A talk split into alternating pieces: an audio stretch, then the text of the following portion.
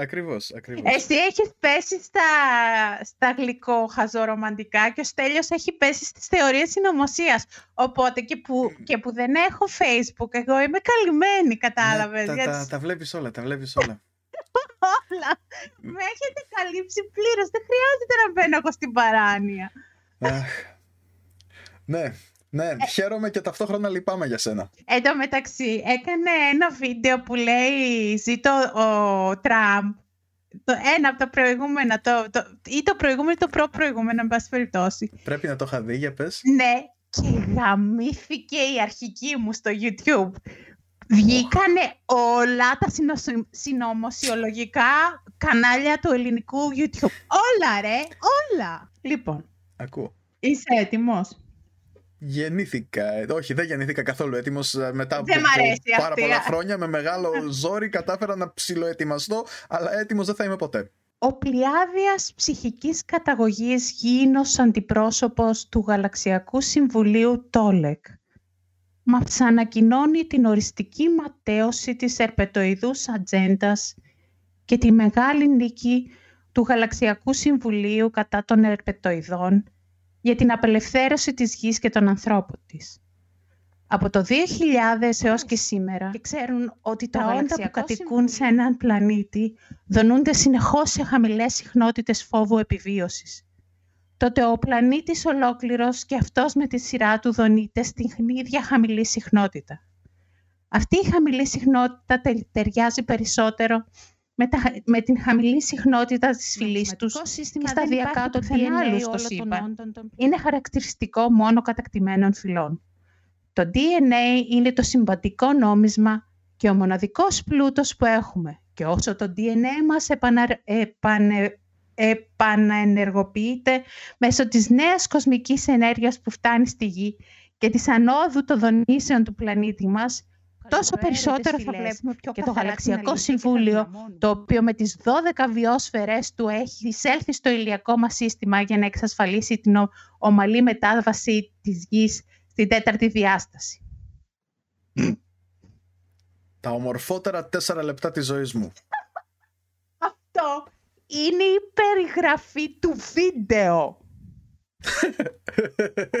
Το βίντεο έχει το- τον τίτλο «Πλιάδη, η ματέωση της ερπετοειδούς ατζέντας. Και αυτός ο κύριος, το οποίο το όνομα δεν θα το πω, και δεν χρειάζεται να το κάνουμε και άλλη διαφήμιση, έχει 4.820 εγγεγραμμένους. Για όνομα. Για όνομα. Ναι, να είναι καλά ο Στέλιος ο Ανατολίτης λοιπόν. Τον αγαπάμε, τον αγαπάμε πολύ. Όχι ξεκάθαρα, εντάξει, δεν το, δεν Τον, το τον συζητάμε. αγαπάμε πάρα πολύ. Εγώ τουλάχιστον τον αγαπάω πάρα πολύ. Και εγώ τον αγαπάω. Δηλαδή, τι θες να κάνουμε κόντρα, ποιος τον όχι, αγαπάει πιο όχι, πολύ; όχι, όχι, όχι, όχι, να μην Α. κάνουμε κόντρα, να μην κάνουμε κόντρα. Μ' αρέσει που αρχίσαμε έτσι ανάλαφρα σήμερα, γιατί τα θέματα που έχουμε να συζητήσουμε είναι άστα να πάνε και να έρθουν. ναι, κάπως Λοιπόν, έτσι. Καλησπέρα σας ή καλημέρα σας ή τέλος πάντων γεια σας και καλώς ήρθατε στον Υπερσυντέλικο, το podcast για όλα εκείνα τα πράγματα που είχαν συμβεί. Ε, είμαι ο Μάριος, ο podcastορας και μαζί μου είναι η Ροδάνθη η podcastρια, η συμπodcastριά μου, επιτέλους το είπα μια φορά σωστά. Γεια σας, ε, ε, ωραίοι γρηματικοί τύποι, τι κάνετε, πώς είστε, πώς σας Κα- βρίσκουμε; Καλά πρέπει να είναι, καλά πρέπει να τους, τους βρίσκουμε και να τις βρίσκουμε και Έτσι. να τα βρίσκουμε τέλος πάντων. View- Viewers και subscribers και listeners πλέον. Μμμ. Λοιπόν, ε, πριν ξεκινήσουμε να σας πούμε ότι το παρόν επεισόδιο δεν ε, έχετε καμία υποχρέωση να το ακούτε αποκλειστικά από το YouTube καθώς έχουμε και μια πλατφόρμα εκεί πέρα που ανεβάζουμε τα ηχητικά οπότε μπορείτε να μπείτε να το κατεβάσετε, να το βάλετε στο τρανζίστοράκι σας έτσι όπως πηγαίνετε το, στο Walkman, στο Jukebox, όλα αυτά τα εργαλεία που βάζετε εσείς οι νέοι για να ακούτε τα, τις εκπομπές σας. Ε, οπότε το link θα το δείτε στην περιγραφή αν ενδιαφέρεστε να το κατεβάσετε ή μπορείτε εκεί πέρα που με ακολουθείτε στα facebook και στα instagrams και τα λοιπά να βρείτε εκεί πέρα το link. Τέλος πάντων όποιος θέλει βρίσκει. Δεν είναι τόσο δύσκολο, εντάξει; Εντάξει, Εντάξει, ωραία. εντάξει. Λοιπόν, αυτός ο Βίχας θα κοπεί. θα τον κόψω το Βίχα. Μμμ. Ε, λοιπόν, ξεκινάμε με τα θέματα που θα πιάσουμε για σήμερα. Έτσι. Να πιάσουμε πρώτα την κύρα Χρυσούλα. Αχ, θέμα. Να πιάσουμε την κύρα. Ξέρεις τι είναι ότι δεν μας ξέρει και μπορεί να μας ξεχέσει τώρα, μπορεί να, μας, ε, να στείλει κανένα να μας δει. Ας δει, αν, αν μας βρει εδώ που είμαστε, ας το Και θα το αξίζουμε κιόλας γιατί δεν μας ξέρει η κύρα Χρυσούλα. Ε, γιατί ε, από, ό,τι, από ό,τι φαίνεται δεν ξέρει και κανέναν. Και μάλιστα, και μάλιστα δεν ξέρει κα, κανέναν από το ε, ίδιο της το επάγγελμα. Ναι, ναι. Δεν, δεν τη ρώτησε κάποιος για κάποιον ε, ε, χειρουργό που έχει, βρει μια, ε, που έχει βρει μια νέα μέθοδο ε, λαπαροσκοπικής χολοκυστεκτομής. Για, για συναδέλφους της τη ρώτησαν. Ας πάρουμε την ε, ιστορία από την αρχή γιατί θέλω να είμαι δίκαιη και δεν θέλω να αδικήσω κανέναν. Ασφαλώς. Και, και, κάνω υπεράνθρωπες προσπάθειες να μην αφήσω το συνέστημα να με κατακλείσει. Λοιπόν, ας πάρουμε την ε, ιστορία από την αρχή. Την προηγούμενη εβδομάδα, στην, ή την προ-προηγούμενη, δεν θυμάμαι, εν πάση ε, πριν κάποιες μέρες, η κυρία Ζέτα Δούκα στην πρωινή εκπομπή του Μέγκα βγήκε και έκανε μια καταγγελία για λεκτική και σωματική κακοποίηση από τον συμπροταγωνιστή της σε μια θεατρική παράσταση πριν από 14 χρόνια, ε, τον κύριο Κιμούλη.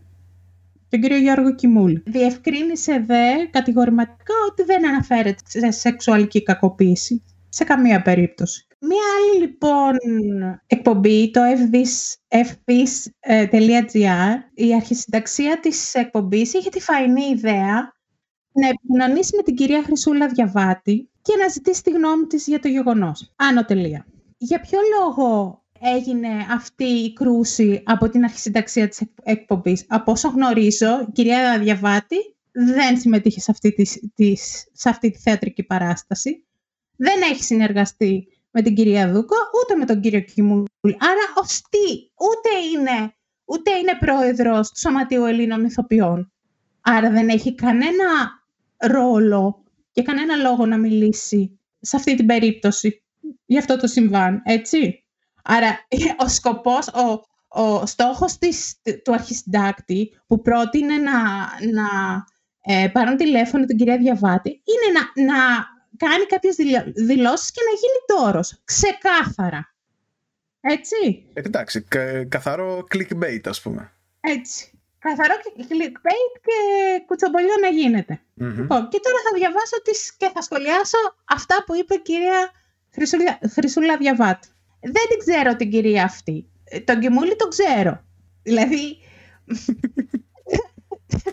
ότι τι, ότι δεν αξίζει επειδή δεν την ξέρει. Τις ε, λέξεις που χρησιμοποιεί και τον τρόπο που, ε, που συντάσσει τις προτάσεις της. Γιατί και οι λέξεις πονάνε και ο τρόπος που εκφραζόμαστε πονάει τους, τους συνανθρώπους γύρω μας. Ακόμα και δίπλα μας να, να μην είναι εκείνη την ώρα. Γιατί μην μου πείτε ότι δεν τα, δεν τα άκουσα αυτά ε, η, η κυρία Δούκα Αυτά που δήλωσε η κυρία κυκλοφόρησαν παντού. Και όχι μόνο η κυρία Δούκα, και κάθε, και κάθε γυναίκα που έχει υποστεί εργασιακό εκφοβισμό, γιατί πλέον δεν μιλάμε για, για σεξουαλική κακοποίηση, μιλάμε για mobbing.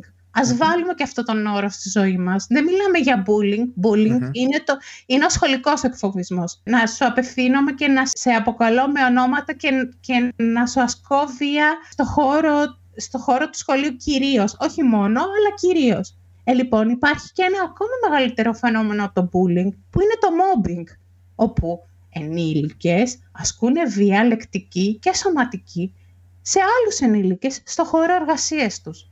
Και μην μου πείτε ότι δεν, δεν έχετε υπάρξει θύματα ενός τέτοιου φαινομένου οι ίδιοι ή δεν έχετε γνωστούς και φίλους που έχουν οι ίδιοι υπάρξει αυτού του φαινομένου. Συνεχίζω. Γιατί δεν το είπε τότε και δεν το κατήγγειλε στην αστυνομία; Αυτή ήταν η δεύτερη φράση που βγήκε από το, από το στόμα της. Κλασική φράση που ακούγεται παντού, που τη διαβάζεις σε όλα τα σχόλια, σε κάθε άρθρο σχετικά με τη σεξουαλική κακοποίηση από τότε που ξεκίνησε με τη Σοφία Μπεκατόρου και γενικότερα σε οτιδήποτε Ότι όταν καίγεται το σπίτι μου, εγώ θα βγω, θα τρέξω να πάω να βρω τον, ε, τον ε, εμπριστή. Δεν θα πάω να σβήσω τη φωτιά που καίει το σπίτι μου. Για αυτούς τους ανθρώπους τώρα όμως, τους, ε, είναι κάτι, κάτι σαν, σαν αυτό το. Ε, και εμένα με βαρούσαν οι γονείς μου όταν ήμουν μικρός και δεν έπαθα τίποτα. Ναι. Εσύ δηλαδή τι είσαι. Α, περίμενε, περίμενε. Ας, το, ας, το, ας τις διαβάσουμε όλες τις δηλώσεις μέχρι τέλος γιατί έχω πολλά να σχολιάσω. Ε, φαντάζομαι. Λέει, μου, μου κάνει εντύπωση γιατί δεν το κατήγγειλε τότε αφού την κλώτσισε; Άμα δεν είναι, είμαι μπροστά, τι να πω; Λοιπόν, αφού, αφού δεν είσαι λοιπόν μπροστά, κυρία Διαβάτη, να μην πεις τίποτα. Παραφράζοντας τους στίχους του Σαββόπουλου, αφού δεν έχεις ε, ε, λόγια ευχάριστα να πεις, καλύτερα να μην μας πεις κανένα. Άγγελος εξάγγελος, αν μη τι ε, άλλο. Ε, εντάξει, θα μπορούσες να πεις πολύ απλά όταν σε πήραν τηλέφωνο να, να εμφανιστείς στην εκπομπή. Παιδιά, εγώ δεν ξέρω κανένα από, από αυτά τα δύο πρόσωπα, δεν έχω συνεργαστεί, δεν ήμουν στην, στη θεατρική παράσταση, δεν μου πέφτει λόγος. Και να ναι. κλείσεις το τηλέφωνο. Και θα δούμε γιατί δέχτηκε να κάνει δηλώσεις. Μου κάνει εντύπωση όταν συμβαίνει κάτι, το λες εκείνη την ώρα ή τον πλακώνεις στο ξύλο. Εγώ έτσι έχω μάθει στη ζωή μου. Α, μάλιστα, λοιπόν, για να, να το σχολιάσουμε. Λοιπόν, έτσι έχει μάθει λοιπόν στη ζωή της κυρία Χρυσούλα Διαβάτη. Ή το λέει αυτό στιγμή, κάνει καταγγελία αυτό στιγμή ή, ή προσφεύγει στην αυτοδικία. Δεν υπάρχει κανένας άλλος τρόπος, δεν υπάρχει χώρος για αυτοθεραπεία, δεν υπάρχει χώρος για σκέψη, δεν υπάρχει χώρος να πάρει μια ανάσα. Ακριβώς. Εντάξει. Έτσι έχει μάθει στη ζωή της και έτσι, και έτσι από τα συμφοραζόμενα προκύπτει ότι, ότι συμβουλεύει και, και τους νεότερους ανθρώπους να κάνουν. Δεν είναι ότι τους συμβουλεύει, είναι ότι λέει ότι έτσι γίνεται. Γιατί εγώ έτσι έχω μάθει. Ναι. Περίμενε, το καλύτερο, το καλύτερο δεν έχει έρθει ακόμα. Α, ανυπομονώ. Αναφερόμενη στο Γιώργο Κιμούλη και στη μεταξύ του συνεργασία είπε πιστεύω ότι εσύ ο ίδιος κάνεις τους άλλους να σε σέβονται ή να μην σε σέβονται. Εγώ ναι. απολάμβανα το προνόμιο του σεβασμού από τότε που ήμουν κοριτσάκι. Που, που μεταφράζεται με λίγα λόγια στο ότι η κυρία Δούκα φταίει που δεν τη σε, σεβόταν ο κύριος Κιμούλης. Κάτι αυτή, ε, δηλαδή victim blaming, το απάβγασμα του victim blaming. Ε, ναι, Όχι απλά victim blaming, με το γάντι. Ότι εγώ ε, ναι. Ε, ήμουν πολύ καλή και με τσεβόντουσαν από τότε που ήμουν μικρή και δεν, ε, δεν ήμουν ποτέ θύμα. Άρα, Μα... εσύ που ήσουν θύμα, κάτι, άσχημο έκανες και δεν σε σεβόντουσαν. Εσύ φταίς. Μα είναι ότι ε, ε, κάθεται και καμαρώνει για τα κατορθώματά της την ίδια στιγμή που θάβει και τη, τη γυναίκα που έκανε την καταγγελία, έτσι. Δηλαδή δύο σε ένα για την κυρία Χρυσούλα. Την οποία δεν την ξέρει. Έτσι, να το, να το τονίσουμε. Ναι, δεν την ξέρει, αλλά Προφανώς ξέρει ότι δεν έχει αυτοσεβασμό, ε, δεν τους έχεις κάνει τους άλλους να τη σέβονται, αλλά δεν την ξέρει γενικότερα. Πάμε, πάμε παρακάτω. Τώρα έρχονται τα καλύτερα. Δεν είχα μόνο καλές συνεργασίες, μπορεί να ήταν και κακές στο μισό αιώνα που είμαι στο θέατρο, αλλά εγώ δεν είχα προβλήματα. Εγώ δεν είχα προβλήματα. Ναι. Εγώ, πρόσεξε. Περιστατικά βίας απέναντί μου δεν υπήρξαν ποτέ. Μια φορά που κάποιος συνάδελφος δεν μου φέρθηκε καλά στη σκηνή, τον βούτυξα όταν ε, βγήκαμε έξω. Πάλι αυτοδικία. ότι, ότι πρέπει εσύ δηλαδή να έχεις τη δυνατότητα να, να λύνεις τα προβλήματά σου με αυτοδικία. Το οποίο είναι το χειρότερο πράγμα που μπορείς να δώσεις ως μήνυμα στη νέα γενιά.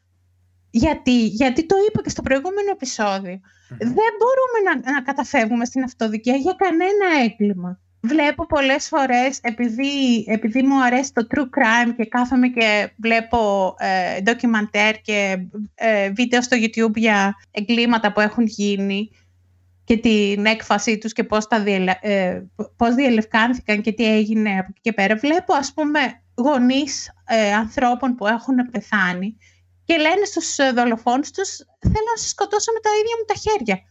Το συνέστημα, το καταλαβαίνω. Ναι το συνέστημα να θέλεις να εκδικηθείς κάποιον που σου έχει κάνει κακό. Το καταλαβαίνω. Δεν μπορούμε όμως να καταφύγουμε σε αυτό. Θα καταρρεύσει η κοινωνία. Αν, αν από αύριο όλοι ε, αντιδρούμε με αυτόν τον τρόπο όταν κάποιος μας κάνει κάτι, θα γίνουμε ζούγκλα. Έτσι δεν είναι. Μα δεν χρειάζεται να πάμε μακριά. Ας δούμε τι γίνεται με τη Βεντέτα.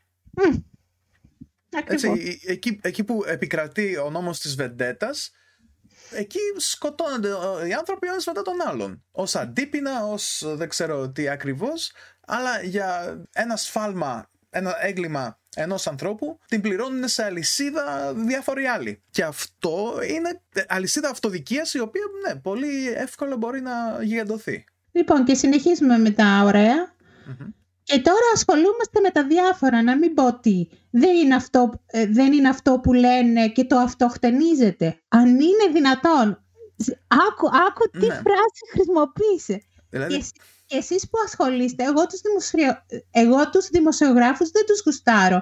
Βρήκαν τώρα το κρέας και κόβουν σάρκες. Ε, αφού δεν τους γουστάρεις ρε κοπελίτσα, γιατί κάθεσαι και τους μιλάς; Ε, γιατί πρέπει να προβληθεί και αυτή η καημένη. Τι να κάνει; Ναι. Αυτές είναι προσωπικές διαφορές. Ε, ναι, αν είναι προσωπικές διαφορές, ε, εσύ γιατί το προθετείσαι; Ακριβώς. δεν μπορώ να ξέρω ότι η, η φράση, η, η πρόταση που με εξόργησε περισσότερο από όλες δεν μπορώ να ξέρω τι έκανε στον συνάδελφο η κυρία. Πρόσεξε. Στο συνάδελφο η κυρία. Ναι, ναι, ναι η κυρία η οποία δεν είναι συνάδελφος. Ναι, ο Γιώργος Κιμούλης δεν είναι συνάδελφός της. Είναι συνάδελφός της. Η Ζέτα Δούκα δεν είναι συνάδελφός της. Μα, το τόση ουδετερότητα είχαμε να δούμε από τη Χούντα. Πραγματικά. Θα σου πω και για τη Χούντα. Είναι και θέμα ο καθένας που θέλει να προβάλλει τον εαυτό του τότε γινόμασταν ηθοποιοί γιατί λατρεύαμε αυτή τη δουλειά και, θέλαμε, και θέλαμε να γίνουμε σπουδαίοι. Δεν μας ενδιαφέραν τα εξώφυλλα. Δεν υπήρχαν κιόλας τότε. Αυτά ήταν για τους στάρ του κινηματογράφου και όχι για μας του θεάτρου. Τώρα είναι μια άλλη μόδα, επειδή στο χώρο μας έχει καταργηθεί και η άδεια. Ο καθένας μπαίνει και, το, και τα μανεκέν και ό,τι θέλεις, μπαίνει και, από, μπαίνει και από τα τηλεπαιχνίδια. Ναι, ξέρετε κυρία Διαβάτη τι έχει καταργηθεί κιόλας που, το, που υπήρχε στην εποχή σας; Και το πιστοποιητικό κοινωνικών φρο, φρονημάτων. Μήπως θέλετε να το φέρουμε πίσω και αυτό; Ε, εκείνα τα χρόνια που όλα ήταν καλύτερα, βέβαια. Τα παλιά τα δεν χρόνια. Είναι δεν είναι κατοχυρωμένο το επάγγελμα. Αυτοί οι άνθρωποι μπήκαν στο χώρο για την προβολή τους. Λοιπόν, και αυτή τώρα λοιπόν, δεν είπε ότι ήθελε να λοιπόν. γίνει σπουδαία. Λοιπόν, ναι, ήθελε να γίνει σπουδαία μέσα στο θέατρο, αλλά αυτή σπούδασε στο, στο Εθνικό Θέατρο, ενώ οι άλλοι δεν έχουν σπουδάσει. Η, η Ζέτα Δούκα ε, είναι απόφυτος της σχολής Ιάσμου του Βασιλή Διαμαντόπουλου, ενός από τους πιο σημαντικούς ηθοποιούς που έχουν περάσει από την ελλαδα Που αν ήμουν, αν ήμουν κακεντρεχής και έβαζα στο ζύγι το ταλέντο της κυρίας Διαβάτικη και του κυρίου Διαμαντόπουλου, θα βλέπαμε τι θα έλεγα. Και για το ενός το ταλέντο για το, και για το άλλο. Αλλά επειδή δεν είμαι κακεντρεχής και επειδή πιστεύω ότι το, το, το, ταλέντο, στο ταλέντο δεν υπάρχει ε, μέτρο, αλλιώς θα το είχαμε στείλει στις Εύρες, να το, να το διατηρούμε και να, και να φτιάχνουμε μεζούρες για όποιον χρειάζεται. Επειδή άκουσε λοιπόν ένα όνομα που δεν το γνώρισε, προαποφάσισε ότι αυτή η γυναίκα δεν έχει σπουδάσει ποτέ θέατρο. και ότι δεν είναι συνάδελφός της, αλλά ο Γιώργος Κιμούλης είναι συνάδελφός της. Ναι, επειδή τον ξέρει. Ε, και είναι συνάδελφός της ε, γιατί τον ξέρει και, και, του δίνει μια να πάει ακόμα, ακόμα παρακάτω. Δεν την ξέρω την κυρία. Δεν την ξέρω. Πειράζει. Ναι, πειράζει. Μπράβο της και λυπάμαι. Ναι, αφού μας τα έκανες ρόλο, τώρα λυπάσαι. Ίσως την ξέρω, αλλά δεν έχω συνεργαστεί και δεν μπορώ να ξέρω τι διαφορές είχε με τον Κιμούλη. Ό,τι και διαφορές να είχε και να μην την ήξερες και να μην την ήξερες, είναι μια γυναίκα ο χειρότερος μισογυνισμός που υπάρχει σε αυτό το πλανήτη είναι από γυναίκες προς γυναίκες. Ο χειρότερος. Και αυτό είναι ένα από τα λαμπρότερα παραδείγματα. Δεν μπορώ να ξέρω, τα ξέρουν εκείνοι οι δύο. Ε, μην μιλάς. Αυτά τα λύνει σε εκείνη τη στιγμή τα θέματα. Ε, όχι, δεν τα λύνεις σε εκείνη τη στιγμή. Δεν μπορεί, ε, δεν μπορεί να σε κλωτσίσει ο άλλος έτσι και εσύ να το και εσύ να το φας, αυτό πάλι γιατί τον φοβόταν. Ναι, τον φοβόταν. φοβόταν. Σαφώς τον φοβόταν. Μα ναι, ναι, ναι, τι στο διάολο. Τι, πώς ακριβώς περιμένεις από έναν άνθρωπο να, να είναι έτοιμος να, να χυμίξει, να δείρει και δεν ξέρω τι. Ήταν μικροσκοπική και ήταν ψηλός αυτός. Όχι, είχε θέση εξουσίας. Και αυτό. Και, και ίσως, ίσως να, ήταν και, ε, να είναι και πιο ψηλός και πιο ε, τρομακτικός. Μπορεί να, να ήταν, ξέρω εγώ, όπως είχε την οργή του εκείνη την ώρα, ε, δεν ξέρω να ήταν σε και τι στο ίδιο κατάσταση... ύψος. Άκου, Αλλά άκου. όπως και να έχει, είναι και η εξουσία που λες. Δεν ξέρω σε τι κατάσταση βρισκόταν ο καθένας εκείνη τη στιγμή. Ούτε εσείς ξέρετε και δεν μπορείτε να υποστηρίζετε καμία άποψη. Εν ολίγης, να το βουλώσει η Δούκα και να μην μιλάει. Αυτό μας λέει. Πάνω κάτω. Και τελειώνει το άρθρο. Τέλος, όταν ρω- ρωτήθηκε αν σκοπεύει να επικοινωνήσει με τον Γιώργο Κιμούλη και να του εκφράσει τη συμπαράστασή της, η κυρία Διαβάτη είπε «Έρχεται τώρα το, το κερασάκι Μμμ. στο όλο έδεσμα». Ναι, ναι. Γιατί να το κάνω, δεν είμαστε και κολλητάρια. Τι να του πω εγώ, δεν έχει ανάγκη ο άνθρωπος από συμπαράσταση, μπορεί και μόνος του. Είναι ικανός να υποστηρίξει και να προστατεύσει τον εαυτό του. Λες και ο Κιμούλης είναι το θύμα. Ακριβώς. Αν είναι Δηλαδή- δυνατόν. Αφού κατάφερε μετά από το ξύλο που έριξε να επιζήσει, μπορεί να προστατεύσει τον εαυτό του περισσότερο. Είναι αρκετά δυναμικός και έξυπνος. Ο Γιώργος Κιμούλης είναι καλός ηθοποιός. Σαν άνθρωπο δεν τον ζω, το ξέρω όμως χρόνια για- γιατί τον είχε μαθητή ο Νικήτας. Ο Νικήτας Τσακύρογλου, ο άντρας. Μμμ. Τον ξέρω από μικρό. Τώρα που μεγάλωσα δεν- δεν έχω επαφή. Είναι σοβαρός άνθρωπος. Δεν, το, δεν τον ζει τώρα, αλλά είναι σοβαρός άνθρωπος που τον είχε δει μια φορά, που τον είχε μαθητή ο Νικήτα Σακύρογλου πίσω Ναι. πριν 40 χρόνια. Τι, τι εξή αφήξεις είναι αυτά; Ναι, όχι, ε, α- αντικρούει τον αυτό της ασταμάτητα. Δεν ξέρω. Ναι. Ε, Αυτή η, η σαλάτα είναι, είναι λες και πήραν κομμάτια από δι, διάφορες δηλώσεις της που έχει κάνει κατά Πρόσεξε, καιρούς και και, τα πρόσεξε. κάνανε κολλάζ έτσι, για το άρθρο. Και καλός ηθοποιός σημαίνει και σοβαρός άνθρωπος και θύμα Ασφαλώς. στη, στη, βέβαια. στην όλη κατάσταση. Ε, μα φυσικά. Θα τρελαθούμε. με αυτά Ναι, τα μα- Μα συμπαράσταση λέει και προστασία. και Αυτό, αυτό πάλι πώς τα κομμάτια. Δηλαδή, αν εντάξει, πες ότι θες να πάρεις ουδέτερη στάση επειδή δεν ξέρεις τι έγινε. Αυτό δεν είναι ουδέτερη στάση. Βέβαια, είναι και η ερώτηση λίγο έτσι ιδιαίτερη, ε. Αν σκοπεύει να επικοινωνήσει για να του εκφράσει τη συμπαράστασή της. Ρωτήθηκε αν σκοπεύει. το, το όλο θέμα γιατί την πήραν τηλέφωνο είναι προβοκατόρικο. Αλλά Ε, ναι, λέμε, ναι. πας, πας στον κόρακα. Σε πήραν τηλέφωνο και κολακεύτηκες και θέλεις να βγεις να μιλήσεις. Μπράβο, καλά έκανες. Ή κράτα μη- μια ουδέτερη στάση ή μην πεις τίποτα. Εσύ το, αυτό που, κα- που, που κατάφερες να πεις σε 20 προτάσεις είναι ο, πόσο έχει καταστραφεί το επάγγελμα του ηθοποιού, ότι, Μμμ. ότι βγαίνουν στο θέατρο άνθρωποι που δεν έχουν πάει σε σχολές, ότι δεν υπάρχει άδεια άσκηση επαγγέλματος για τους ηθοποιούς πλέον ενώ υπήρχε και τι καλά που ήταν τότε, ότι εσύ είσαι μια σοβαρή ηθοποιός που δεν σε έχει πειράξει ποτέ κανένας, ότι η αυτοδικία είναι, ότι η αυτοδικία είναι ε, λύση και Η ότι πρώτη λύση. η πρώτη λύση και ότι επειδή δεν ξέρεις το όνομα της Ζέτα Δούκα, αυτό σημαίνει ε, αυτομάτως ότι δεν έχεις σπουδάσει και σε, στε- και σε ε, σχολή υποκριτικής. Και ότι δεν έχουν σημασία αυτά που καταγγέλει. Έτσι. Ντράπηκα εγώ για αυτά που είπε.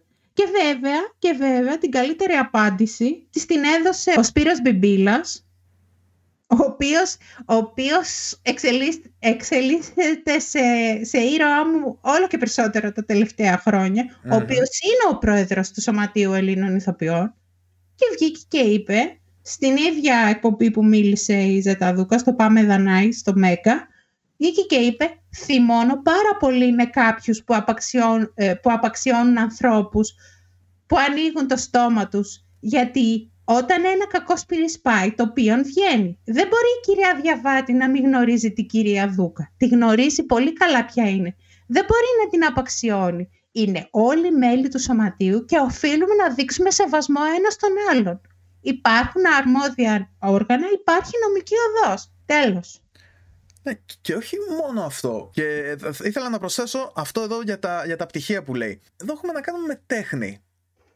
Ναι, Δηλαδή, αν ο- σε κάποιος έχει παρακαλώ. ικανότητες, Σταμάτα, Μαρία, σταμάτα. Ο- Εγώ όταν είναι να πάω να δω μια θεατρική παράσταση στην Αθήνα, κοιτάζω πρώτα το πρόγραμμα, βλέπω τα βιογραφικά των ηθοποιών. Ας- Αν δω, ένα που δεν, έ- ε, αν δω έναν ηθοποιό που δεν έχει αποφοιτήσει από, τουλάχιστον από τη σχολή του Εθνικού Θεάτρου, φεύγω. δεν μπορώ, δεν το ανέχομαι αυτό. Ναι, το καταλαβαίνω. Και εγώ έτσι, έτσι κάνω με τη, με τη μουσική. Άμα δω ότι κάποιος ε, συνθέτης που μου αρέσει δεν έχει, ξέρω, δεν έχει μάθει να διαβάζει νότες ε, και τα λοιπά, κανένα συγκρότημα και, και λοιπά, αμέσως σταματάω να ακούω. Έτσι, έτσι. Ναι, και γι' αυτό το λόγο έχω σταματήσει και εγώ να, να παίζω μουσική και τα σχετικά επειδή δεν ξέρω να διαβάζω νότες. Δηλαδή τόσα, τόσα χρόνια ξέρω εγώ συναυλίες ε, και ηχογραφήσεις και, και τα λοιπά ε, δεν είναι τίποτα επειδή δεν, δεν ξέρω από νότες. επειδή δεν τελείωσα κάποια σχολή, δεν πήρα ξέρω εγώ, πτυχίο αρμονίας ή δεν ξέρω τι. Τέλος πάντων, υπάρχουν. Εντάξει, να μην πούμε για μένα τώρα, εντάξει, να μην κάτσω να προβάλλω τον εαυτό μου και τις υπέροχες ικανότητές μου, αλλά υπάρχουν κανονικά ε, συγκροτήματα, κανονικοί τραγουδοποιοί, οι οποίοι ε, δεν έχουν πάρει πτυχίο στη μουσική, αλλά έχουν κάνει τεράστια επιτυχία, έχουν γράψει απίστευτα τραγούδια. Ε, εντάξει. Άσε μας κύρα Χρυσούλα λίγο. Εντάξει, τι να πω. Και άλλοι και, και πολλοί ηθοποιοί που έχουν κάνει πολύ μεγάλες καριέρες δεν εχουν πάει ποτέ, στο, ποτέ σε σχολή. Ακριβώς. Το, το, το ταλέντο είναι ταλέντο. Τον Βουτσά τον είχαν κόψει τρεις φορές από το εθνικό. Δυσκολεύτηκε όπως φαίνεται. Πάρα Έβαλε πολύ. τη γάτα του να κλαίει, ξέρω εγώ. Και, αυτό, με, τη- και αυτή, αυτό το λογίδριο με, τους, α, με αυτούς που μπαίνουν ε, το θέατρο και από παντού και, και δεν είναι από σχολές, το, έχει- το έχω ακούσει που το έχει πει τουλάχιστον άλλες τρεις φορές. Ναι, αλλά αυτοί που μπαίνουν και δεν έχουν σπουδάσει ή δεν έχουν, δεν έχουν σκοπό να κάνουν καριέρα στο θέατρο, πόσο κάνουν μια σεζόν και μετά φεύγουν. Δηλαδή και η, και η Βίκη Καγιά έχει εμφανιστεί στο θέατρο, αλλά σε έναν ρόλο που της πήγαινε. Εντάξει, δέχτηκε μια πρόταση, της άρεσε η πρόταση που της έγινε, έπαιξε αυτόν τον ρόλο, δεν νομίζω ότι έπαιξε μετά κι άλλο ρόλο. Έφυγε και έκανε αυτό που ήξερε να κάνει καλύτερα. Δηλαδή δεν κάνουν, δεν, δεν στερούν τους ρόλους από, Μμμ. από ηθοποιούς αυτοί, αυτοί που βγαίνουν εφήμερα στο θέατρο. Δεν έχω καταλάβει Ακριβώς. ποιο είναι το πρόβα- πρόβλημά της. Ότι δεν θα την εκτιμήσουμε. Επίσης, άμα ήμουν καχε- κακεντρυχής, θα της έλεγα ότι τα παιδιά μου θα, θα τη μάθουν από τηλεοπτικές σειρές που θα βρουν στο ίντερνετ κάτα- κάποια στιγμή στη ζωή τους, όπου, όπου ο ρόλος που ενσαρκώνει είναι, είναι μία σημεία ιστερικιάς. Αλλά δεν είμαι, δεν είμαι κακεντρυχής και δεν θα το πω. Εγώ θα το πω βασικά, γιατί δεν τη θυμάμαι να κάνει τίποτα άλλο σε τόσες σειρές που την έχω δει. Μόνο Ναι. να ουρλιάζει και να κοπανιέται πέρα δόθε. Εντάξει.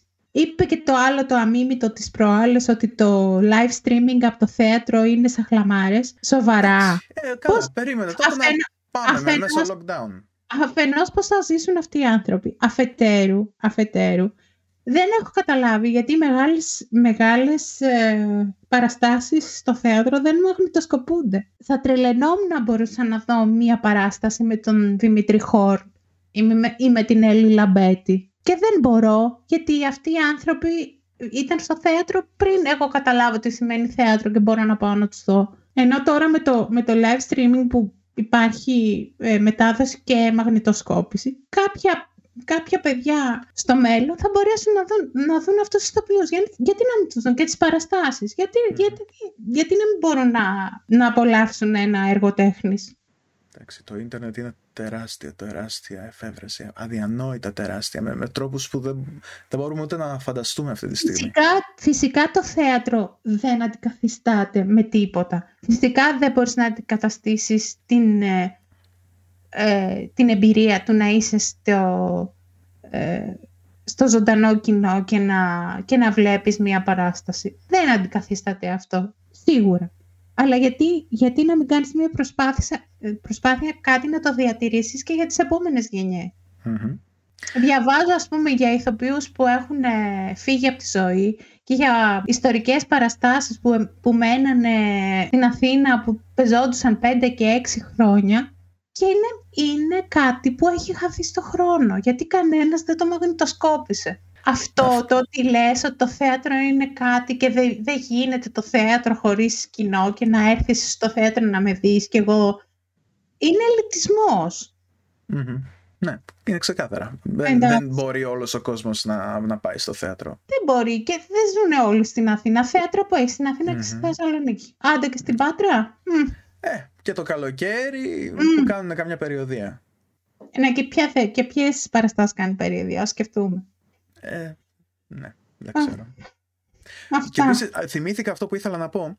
Ε, είναι ότι η κυρία Χρυσούλα χρησιμοποιεί αυτή τη μέθοδο του δεν γνωρίζω τον κύριο ή την κυρία σε mm-hmm. πολλές περιπτώσεις προφανέστατα όταν θέλει απλώς να υποβαθμίσει την, ε, τη σημασία αυτών των ανθρώπων ε, ότι ξέρω εγώ δεν έχουν και τόσο μεγάλη δόξα, τόσο μεγάλη φήμη όσο εγώ και δεν τους ξέρω και είναι παρακατιανοί ναι. και, και τέτοια πράγματα. Δηλαδή υπάρχει ένα κολλάζ που κυκλοφορεί το, ναι. στο facebook και Πολύ δείχνει ξεκάθαρα πολλά πρωτοσέλιδα τέλος πάντων πολλούς τίτλους με την κυρία Χρυσούλα να μην γνωρίζει πολύ κόσμο.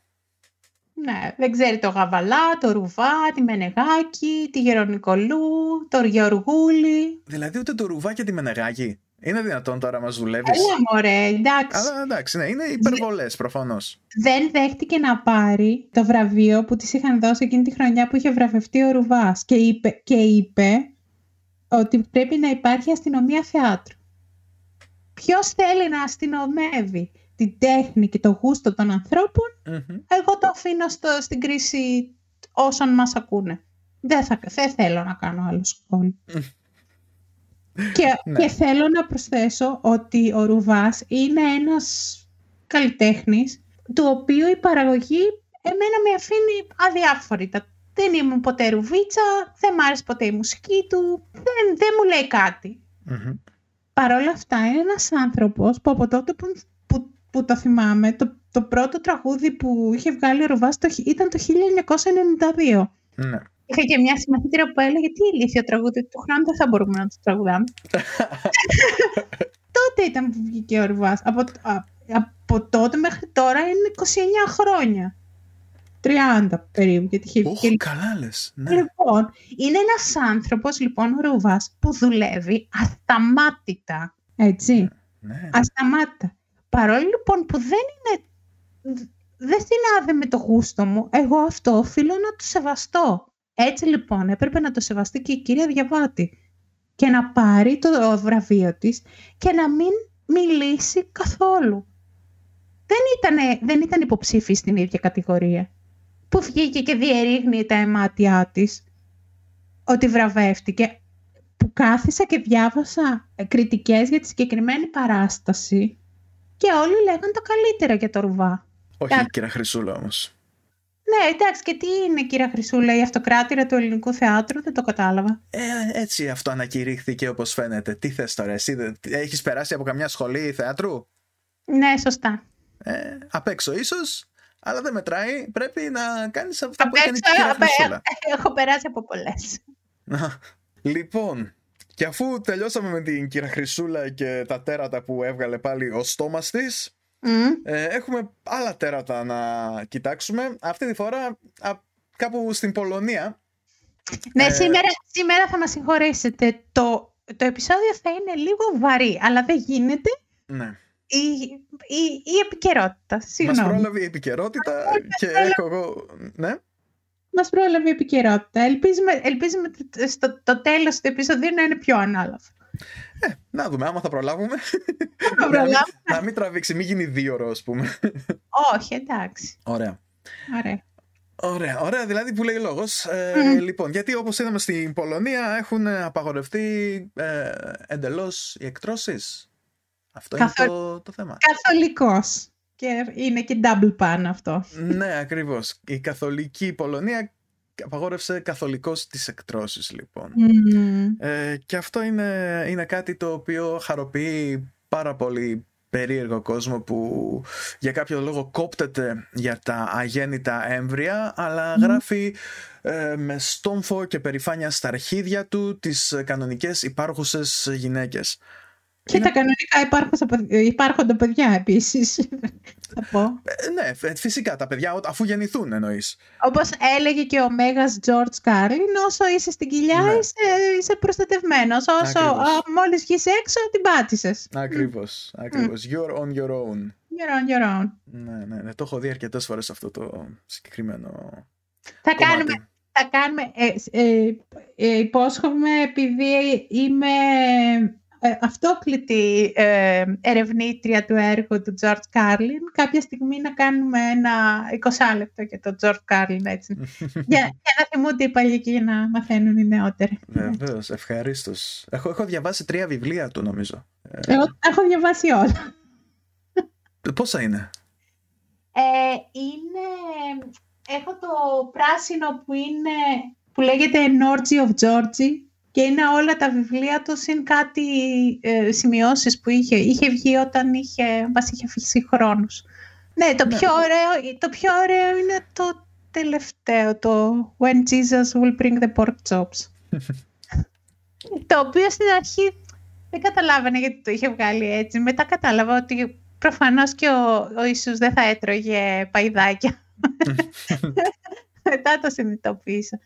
Λοιπόν, ναι, η, στην ε, Πολωνία λοιπόν, μέλος της Ευρωπαϊκής Ένωσης, απαγορεύτηκαν όλες οι εκτρώσεις ε, και οι εκτρώσεις ε, μικρών κοριτσιών που έχουν πέσει θύματα βιασμού και οι εκτρώσεις στις οποίες η υγεία της μητέρας βρίσκεται σε κινδυνο τα πάντα, και οι εκτρώσεις που, και οι εκτρώσεις ε, που θέλουν να διακόψουν μια κοίηση που είναι ε, προϊόν ε, αιμομιξίας. τα πάντα όλα με ναι, χωρίς, χωρίς εξορέσεις. Βέβαια, εννοείται ότι δεν, ε, δεν χρειάζεται να ψάχνουμε για δικαιολογίες αν κάποια γυναίκα θέλει να κάνει έκτρωση, έτσι. Είναι none of our, our business που λένε και στο Ερατινό, το οποίο είναι ένα χωριό κοντά στη Χρυσούπολη. Ναι, και το οποίο περί, περιέργως το ξέρω, αλλά δεν ξέρω γιατί το ξέρω. Τέλος πάντων. Μπορεί να το έχω αναφέρει σε κάνα καλημέρο καφέ και επειδή έκανες ευρεία κατανάλωση τελευταία, ίσως γι' αυτό να το θυμάσαι. Πάμε. Δεν ξέρω. ξέρω κάτι περίεργα χωριά στην Ελλάδα και δεν ξέρω ε, γιατί. Ναι. Ε, είναι ε, το πιο κοντινό στο αεροδρόμιο της Καβάλας ίσως. Μισό λεπτό. Επειδή ε, υπάρχει ένα πολύ ωραίο βίντεο του Στέλιο Ανατολίτη. Γεια σου Στέλιο. ε, το, με το οποίο συμφωνώ μέχρι τελείας και στο οποίο ε, λέει στο, τέλ, στο τέλος ο Στέλιος, ο οποίος έχει πολύ ωραίο όνομα, θα ήταν πολύ, ε, παρένθεση, θα ήταν πολύ ενδιαφέρον ε, το όνομά του στα γαλλικά, γιατί θα ήταν Ανατόλ Στέλ. Πώς είναι ο Ανατόλ Φρανς; Ναι, OK. Okay. Πράγματα που σκέφτομαι μόνη μου. Στέλ de l'Est. Ναι, Στέλ de l'Est. Μάλιστα. Ναι, σωστά. Θα μπορούσε. Θα μπορούσε. Ο Στέλιος της Ανατολής. Ναι. Ανατολής, ναι.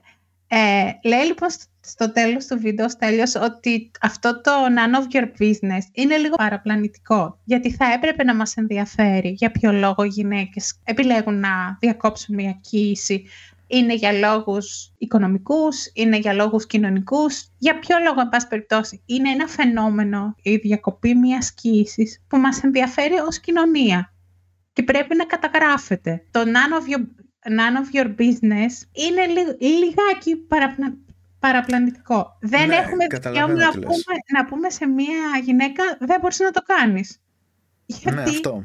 γιατί όπως δεν, δεν μπορώ εγώ να σου πω «Α, ξέρεις τι, έπαθα κύρωση, δώσ' μου το μισό σου σηκώτη τώρα να, να, κάνω, να κάνω μια μεταμόσχευση. Και εσύ θα μου πεις δεν θέλω να σου το δώσω και εγώ θα σου πω α δεν γίνεται. Πρέπει να μου το δώσει οπωσδήποτε γιατί είσαι συμβατός ε, δότης ναι, ναι. Ε, το ίδιο πράγμα είναι και η μήτρα. Και θέλω εδώ να, πώς το λένε, να διαλύσω ένα μύθο που υπάρχει για τις εκτρώσεις.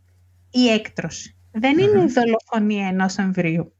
Δεν σηκωνόμαστε μια ωραία πρωία που έχουμε καθυστέρηση βλέπουμε το, κάνουμε τεστ, τεστ εγκυμοσύνης, βλέπουμε ότι είμαστε, ότι είμαστε έγκυοι και, και αποφασίζουμε «Α, τώρα θα σκοτώσω ένα μωρό». Ε, όχι, δεν είναι αυτό. Η, η έκτρωση είναι η διακοπή της σκήσης. Διακοπή δηλαδή της διαδικασίας. Αν υπήρχε, γιατί υπάρχουν και αυτοί που λέει «Έλα μωρέ, 9 μήνες είναι, γιατί δεν το κρατάς και να το μετά για υιοθεσία». Δεν είναι τόσο απλό Να περνάς 9 μήνες από μια τέτοια διαδικασία, να, να περνάς από τέτοιες αλλαγές στο σώμα σου, να βάζεις τον εαυτό σου σε κίνδυνο, έτσι, γιατί δεν είναι κάθε κοίηση ασφαλής. Ε, και αυτός ναι. να, να στο λέει, ε, εντάξει, μωρά, γιατί έγινε. Άντε, κάντο και δώστο. Πέρα από, τα, πέρα από την προεκλαμψία που μπορείς να πάθεις ε, στον τοκετό, μπορείς να πάθεις ε, διαβήτη ε, κατά τη διάρκεια της εγκυμοσύνης μέχρι και ε, να δημιουργηθεί πρόβλημα στα μάτια σου. Γιατί, γιατί κατά τη διάρκεια της εγκυμοσύνης αυξάνεται η πίεση πίσω από τα μάτια και όταν έχεις ήδη μοιοπία υπάρχει... Αυτό τη μεγαλώνει. Ναι, τη μεγαλώνει. Υπάρχουν πολλά. Αν ήταν κάτι ανώδυνο, δεν νομίζω ότι θα, πολλές γυναίκες θα επέλεγαν να, να κρατήσω, εντάξει, 9 μήνες, το πολυ πολύ, να φοράω φαρδιά ρούχα και μετά να το, ναι. να το, να το δώσω. Αλλά δεν δημιουργούνται και, και συναισθηματικοί δεσμοί με αυτό το, το πλάσμα που βγαίνει από μέσα σου. Ναι. Μα, ξέρεις τι, θέλω να πω ότι... Γιατί κόλλησα πάλι; Δεν έχεις κατεβάσει το update. λοιπόν, ναι, έλεγα ότι... Α, ναι. Αυτό που ήθελα να πω είναι ότι ε, η έκτρωση δεν είναι κάποια ευχάριστη διαδικασία. Είναι το μικρότερο από δύο κακά. Ναι. Δεν είναι κάτι που λαμβάνεται... Ε, μια απόφαση που λαμβάνεται για, για χαβαλέ ανάμεσα, ξέρω εγώ, στον καφέ και τον κινηματογράφο ναι. Ε, είναι κάτι το οποίο καθορίζει τη ζωή σου κατά κάποιον τρόπο. Φυσικά. Και καμία γυναίκα δεν παίρνει μια τέτοια απόφαση ελαφρά την καρδία και καμία γυναίκα δεν χρησιμοποιεί τις εκτρώσεις ως μέσο αντισύλληψης. Γιατί το έχω ακούσει και αυτό. Ναι, ναι, ναι, το έχω δει σε σχόλια. Μεγάλο ψέμα. Μεγάλο ψέμα. Αν κάποια γυναίκα υπάρχει σε αυτό το πλανήτη που χρησιμοποιεί, δεν χρησιμοποιεί ε, ε, οποιαδήποτε μέθοδο αντισύλληψης και σκέφτεται, α, εντάξει, άμα μην έγκυσα πάω να το ρίξω, είναι εγκληματίας ως προς τον εαυτό της. Ναι, τον εαυτό της σε κίνδυνο. Λοιπόν. λοιπόν, εγώ θα ήθελα, επειδή είμαι γυναίκα και έχω vested interest στο θέμα, να ξεκινήσεις να διαβάσεις εσύ αυτό που έχεις γράψει. Ναι και θα συμπληρώνω εγώ. Ναι, ναι, βεβαίως. βεβαίως. Μπορείς να με διακόπτεις ε, όποτε θέλεις. Λοιπόν, ε, το κείμενο το οποίο θα εκφωνήσω αυτή τη στιγμή και βλέπω ότι είσαι και εσύ μέσα ήδη ε, λοιπόν, το είχα γράψει πριν από κανένα χρόνο περίπου με σκοπό να το δημοσιεύσω σε κάποιο site ε, στο οποίο δεν πέρασα τελικά. Μετά ήθελα να το κάνω βίντεο και τεμπέλιασα. Τέλος πάντων αυτή είναι η ευκαιρία να το εκφωνήσω. Ήταν τότε με εκείνο το εξώφυλλο εκείνης της αθλητικής εφημερίδας που έλεγε αφήστε με να ζήσω που έγραφε ένα, ένα σωρό ψέματα επάνω. Κάτι για 300.000 εκτρώσεις το, το χρόνο κάτι τέτοιο. 300.000 εκτρώσεις σε 11 εκατομμύρια πληθυσμό τώρα και αυτό το χρησιμοποιεί κόσμος που πάει στα σχόλια στη LiFO και πανηγυρίζει για, το, για αυτά που κάνουν στην Πολωνία. 300.000 είναι το Ηράκλειο Κρήτης. Μα 300.000 σε 11 εκατομμύρια πληθυσμό. Δηλαδή, ξέρω εγώ, ένας άνθρωπος στου. Ε, ένας άνθρωπος, έτσι. Όχι, δεν μιλάμε για ανθρώπους με μήτρα συγκεκριμένα. Ένας άνθρωπος στου. Δεν ξέρω πόσο βγαίνει. Ε, κάνει μια έκτρωση το χρόνο. Δηλαδή, μέσα σε 18-20 χρόνια ε, κάθε άνθρωπος έχει κάνει από μια έκτρωση τουλάχιστον στατιστικά; Α, δεν το ξέρεις, Μάρια. Ε, υπάρχουν κάτι κλαμπ στην Αθήνα. Θα σου πω εγώ, ήμουν σε ένα, ήμουν φοιτήτρια. Κλαμπ abortion; ναι, abortion club. κάθε Πέμπτη και Σάββατο πάμε και κάνουμε έκτρωση. Τι ακούω, Χριστέ μου. Να, είδες, τα καλύτερα χάνω για να μην πει, ε, που δεν πήγα φοιτητής. που δεν έγινα φοιτητής. Δεν έχασες πάρα πολλά. Ε, Ποιος ξέρει. Δεν θα το μάθουμε ποτέ. Ε, εντάξει. Ε, δηλαδή, εντάξει, έχω, έχω μια ιδέα γιατί έκανα παρέα με, με φοιτητές. Αλλά τέλος πάντων. Λοιπόν, αφήστε με να ζήσω. Αφήστε με να ζήσω, λες, ετσι Ναι, αλλά τι είσαι; Μήπως είσαι ένα έμβριο με πολύπλοκο ολοκληρωμένο νευρικό σύστημα που αναπνέει, σκέφτεται, λύνει απλές εξισώσεις και γράφει ποίηματα από την τρίτη εβδομάδα της κοίησης; Αν είναι έτσι, να σε αφήσω. Αν είσαι η γυναίκα που κουβαλάει το εν λόγω έμβριο, Μη με ενοχλείς με τα περίεργα και αδικαιολόγητα αιτήματά σου. Το δικό σου νευρικό σύστημα είναι λιγότερο σημαντικό. Βέβαια, μετά τη γέννηση του απρογραμμάτιστου και όχι ιδιαίτερα καλοδεχούμενου πρώην εμβρίου και νυν μωρού, το νευρικό σου σύστημα θα δοκιμαστεί σκληρά και κατ' επανάληψη. Πιθανότατα δεν θα φτάσεις στο σημείο να πέσεις από κάποια ταράτσα, αλλά και πάλι αυτό δεν αποτελεί παρηγοριά. Παρηγοριά.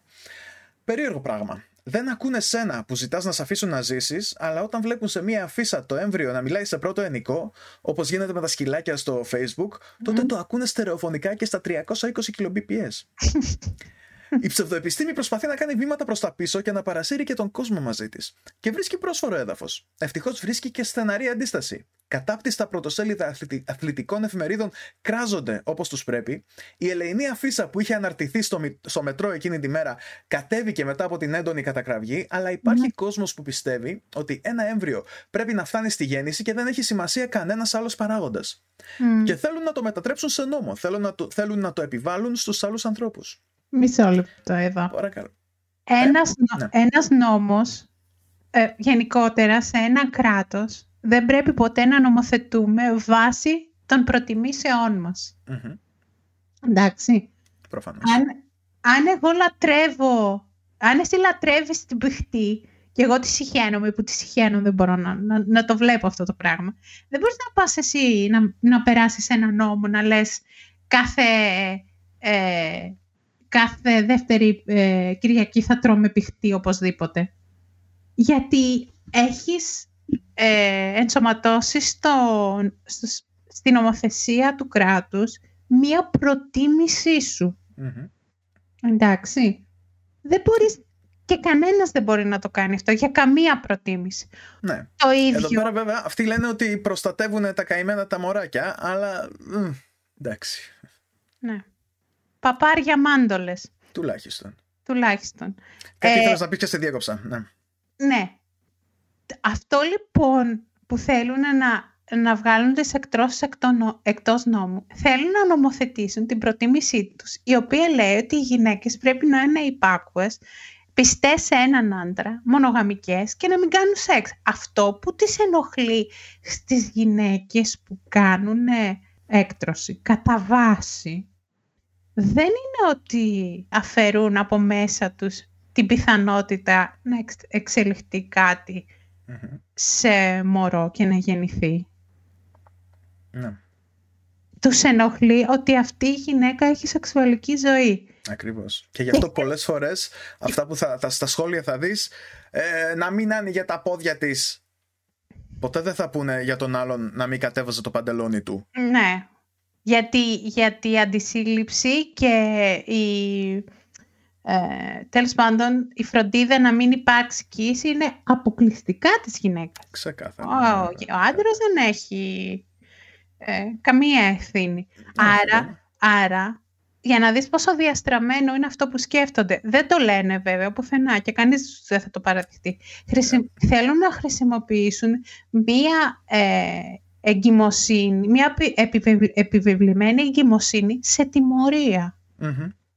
Και έρχομαι και λέω, και καλά εγώ που, που έκανα σεξ με τη θέλησή μου, πάει στον κόρακα ρε παιδιά, επιβάλλεται μου να κάνω, να κάνω παιδί.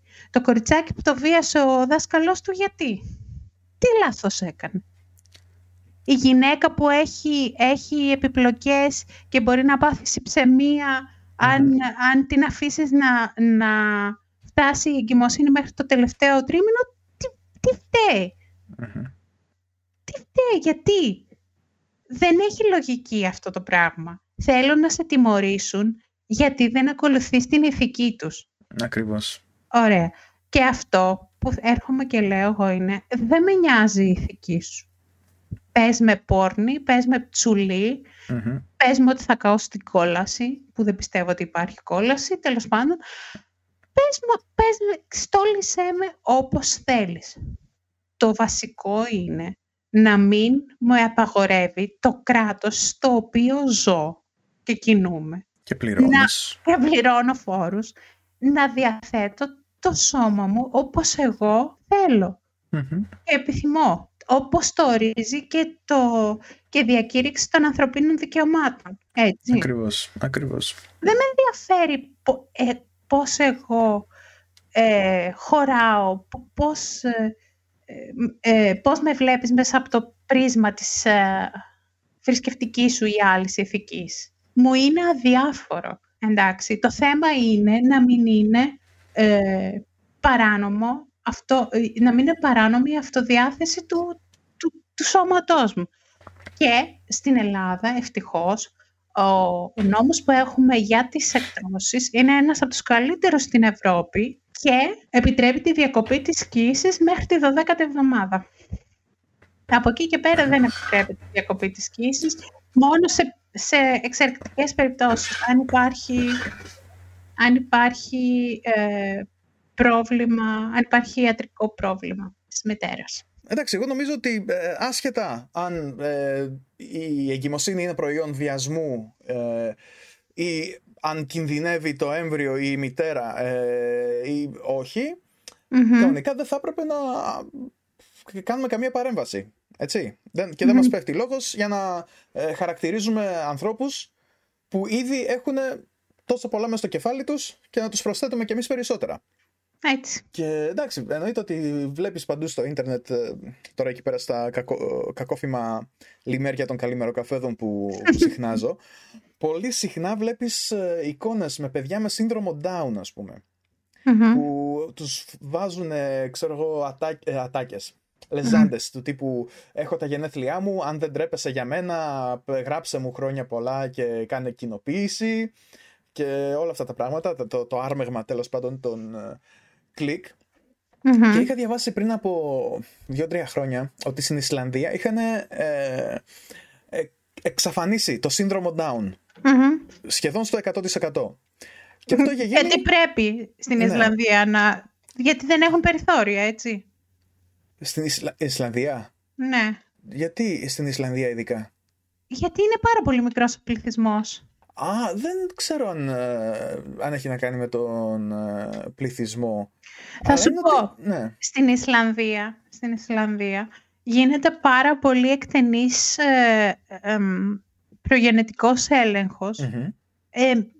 σου μιλάω για πάρα, πάρα πολλές Δηλαδή εξετάσεις που δεν ξέρω αν, αν, αν γίνονται αλλού στην Ευρώπη. Για, για ποιο λόγο; Επειδή είναι πάρα πολύ μικρός ο πληθυσμός, αυξάνεται η πιθανότητα να κάνουν παιδιά άτομα που προέρχονται από τα ίδια γενεολογικά Ναι, οπότε υπάρχουν κάποια... Δηλαδή, ε, φαντάζομαι ότι υπάρχει app στο κινητό να δεις αν το άτομο με το οποίο βγαίνει ραντεβού έχει κοινούς προγόνους με σενα Οπότε φαντάζομαι ότι τα προλαβαίνουν αυτά, γι' αυτό το, ε, το έχουν εξαλείψει. Θα, ναι, θα πω για το σύνδρομο Down.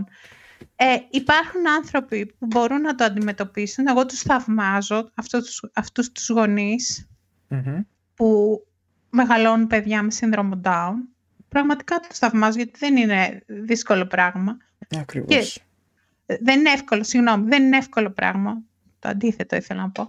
Ναι. Ε, ε, αλλά αν μου τύχαινε μία τέτοια περίπτωση, εγώ προσωπικά δεν θα ήθελα να, να μεγαλώσω ένα τέτοιο παιδί. Ε, ε ναι, ε, ναι. Και θα πρέπει να έχεις το δικαίωμα να το κάνεις αυτό. Μιλάω για, για τον εαυτό μου ομως Δεν μιλάω για όλες τις γυναίκες. Και σου λέω ότι θαυμάζω αυτές τις γυναίκες που έχουν παιδιά με σύνδρομο Down. Και μακάρι να βρούμε ένα, ένα τρόπο να βελτιωθεί ακόμη περισσότερο η ζωή αυτών των ατόμων. Όλες λοιπόν αυτές οι επιλογές είναι προσωπικές. Δεν μπορείς, να, δεν μπορείς να, να νομοθετήσεις για κάτι που είναι προσωπικό και να απαγορεύσεις τον άλλον να πάρει μια απόφαση που αφορά το σώμα του, που φτάνουμε σε καταστάσεις στην Αμερική να, να, να, ε, ε, να απαιτείται να, να φτάνει η γυναίκα την, ε, να μην μπορεί να κάνει η γυναίκα εκτρώσει γιατί ο βιαστής απαιτεί να φτάσει την εγκυμοσύνη στο, στο τέλος και να γεννήσει γιατί είναι το παιδί του. Υπάρχουν τέτοιες, τέτοιες περιπτώσεις. Ναι υπέροχο Κεντάκι και Μισισίπι και... και Αλαμπάμα. Ναι, ναι δεν, ξέρω, δεν ξέρω πώς να το σχολιάσω αυτό, είναι, είναι τρομακτικό. Ναι, γιατί, γιατί θέλουν Σόν και Ντε να επιβάλλουν τη χριστιανική ηθική να την κάνουν νόμο του κρατους Πόσοι και πόσοι νόμοι δεν έχουν εκπέσει στο, στο ανώτατο δικαστήριο των, των Ηνωμένων Πολιτειών; Γιατί είναι σημαντική η απόφαση Roe versus Wade; Που προσπάθησαν τόσο σκληρά να ανατρέψουν οι Ρεπουμπλικάνοι. Και θα προσπαθήσουν και τώρα με, Καλά, τους, τρεις, με, του, με τους τρεις δικαστές που έβαλε στο ανώτατο δικαστήριο ο Τραμπ το, ο στόχο, ειδικά με την τελευταία, mm. ο στόχος αυτός είναι να, προσπαθεί, να προσπαθήσουν να ανατρέψουν το Roe vs. Wade. Θα γίνει σφαγή στην Αμερική άμα γίνει αυτό. Θα ναι. πέσουν κορμιά, δηλαδή θα, θα βγουν στο δρόμο, τι να πω. Γιατί δεν έχω καταλάβει. Γιατί, γιατί τους πειράζει που, που οι γυναίκες έχουν λόγο στο σώμα τους. Τι να πω. Ε, ναι, γιατί όσο περισσότερο λόγο έχουν οι γυναίκες στο σώμα τους, τόσο λιγότερο έχουν αυτοί οι χαμούριδες. Πάνω στις γυναίκες. Συνέχισε το κείμενο σου. Επειδή το ίντερνετ δεν αποτελείται αποκλειστικά από φρικιαστικές μαλακίες, έτυχε να διαβάσω κάπου ένα κείμενο που έλεγε περίπου το εξής, και δεν θυμάμαι που ακριβώς, πιθανότατα ήταν μία σειρά από tweet. Α υποθέσουμε ότι χρειάζομαι αίμα για κάποιο λόγο. Και εσύ που διαβάζεις, συγγνώμη, και εσύ που ακούς, έχεις παρόμοιο hardware, έχουμε συμβατότητα. Και δεν υπάρχει άλλος άνθρωπος διαθέσιμος, και εγώ το χρειάζομαι το αίμα τώρα, γιατί είναι και μηδέν αρνητικό που είναι δυσέβρετο. Και έρχονται σε σένα, σου παίρνουν την πίεση, τα μετράνε όλα και είσαι σε θέση να δώσεις που λες, ακροατή, ακροάτρια, αν δεν γουστάρεις να δώσεις για οποιονδήποτε λόγο, ας πούμε ότι ξέρω εγώ φοβάσαι τις βελόνες, η θρησκεία σου το απαγορεύει, αρέσει που εξαρτώμαι κυριολεκτικά από σένα για να μην πεθάνω. Αν λοιπόν δεν γουστάρεις να δώσεις, δεν υποχρεούσε να δώσεις εξηγήσεις και μπορείς να αρνηθείς. Και μιλάμε για αίμα. Τίποτα σπουδαίο. Στραγγίζεις λίγο, μέσα στις επόμενες ώρες είσαι πάλι με γεμάτο το ντεπόζιτο. Αν δεν θέλεις, κανείς δεν μπορεί να σε δέσει σε μια καρέκλα και να πάρει το αίμα με το ζόρι. Και όχι μόνο αυτό. Αν δηλώσεις ότι όταν πεθάνεις, αντί να γίνεις ανταλλακτικά και να απαλλάξεις από τα ζόρια τους κάποιους ανθρώπους, προτιμάς όλα σου τα όργανα να μείνουν μαζί σου και να τα κάνεις σκουλικομεζέ, η απόφασή σου γίνεται σεβαστή. Και ας περιμένει ο άλλος πνεύμονες για να τον σώσουν. Αν πεις όχι, είναι όχι. Δεν ξέρω αν έχουν υπάρξει. Ε, πάμε πάλι. Δεν ξέρω αν έχουν υπάρξει περιπτώσεις παράκαμψης αυτής της επιθυμίας επειδή οι γιατροί προτίμησαν να σώσουν κάποιους ζωντανούς αντί να κρατήσουν ολόκληρο ένα πτώμα, αλλά αυτή είναι μια πρακτική που θα στήριζα. Mm-hmm. Όπω και να έχει, οι πεθαμένοι έχουν περισσότερα δικαιώματα από τις υπάρχουσες γυναίκες σε μερικά μέρη του πλανήτη. Και ένα έμβριο χρειάζεται το σώμα στο οποίο μεγαλώνει. Όπως εγώ χρειάστηκα το αίμα σου και δεν μου το έδωσες, και τώρα τα λέω αυτά τα πράγματα από τη φαντασία σου. Αυτό το podcast δεν υπάρχει, μόνο η Ροδάνθη υπάρχει, και εγώ είμαι στη φαντασία σου αυτή τη στιγμή. Αλλά για μερικούς ανθρώπους έχει την προτεραιότητα και αστοιχίζει στο σώμα αυτό πολύ περισσότερο από μια αιμοδοσία. Mm στοιχίζει πολύ περισσότερο από μια αιμοδοσία. Έτσι, για 9 μήνες είναι εκεί πέρα και τρώει. Είτε φας εσύ είτε όχι, εκείνο θα τρώει από σένα. Θα σε τρώει ζωντανή. Mm. Μπορώ να σου δώσω εγώ άλλο παράδειγμα. Είναι σαν να πάμε εμείς οι δύο μαζί στο δάσος, και να γυρνώντας πίσω να, να έχεις ένα τσιμπούρι ακριβώς στη μέση της πλάτης σου. Εκεί που δεν μπορείς να το, να το βγάλεις μόνος σου. Άσε που για να βγάλεις ένα τσιμπούρι από πάνω σου θέλει τσιμπιδάκι, θέλει φακό, θέλει διαδικασία συγκεκριμένη. Δεν μπορείς να, να, να το κάνεις μόνος σου. Και σου λέω εγώ, α, δεν γίνεται να το, να το βγάλεις τώρα. Αφού έμεινε, έπεσε πάνω το τσιμπούρι σου, εγώ είμαι, είμαι ε, υπέρ της προστασίας των ζώων, θα το αφήσουμε να μεγαλώσει και άμα όταν πέσει μόνο του από πάνω σου, όταν είναι έτοιμο, τότε θα το, θα, θα το βγάλουμε. Καλά κάνω εγώ και δεν πάω στα δάση μαζί σου. Συνεχίζω.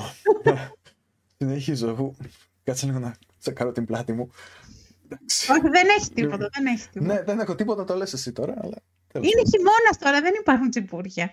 Ε, ε, κουνούπια όμως υπάρχουνε πέρυσι είχα κουνούπια όλο το χρόνο. Αλλά λέμε τώρα, εδώ πέρα. Όλο το χρόνο.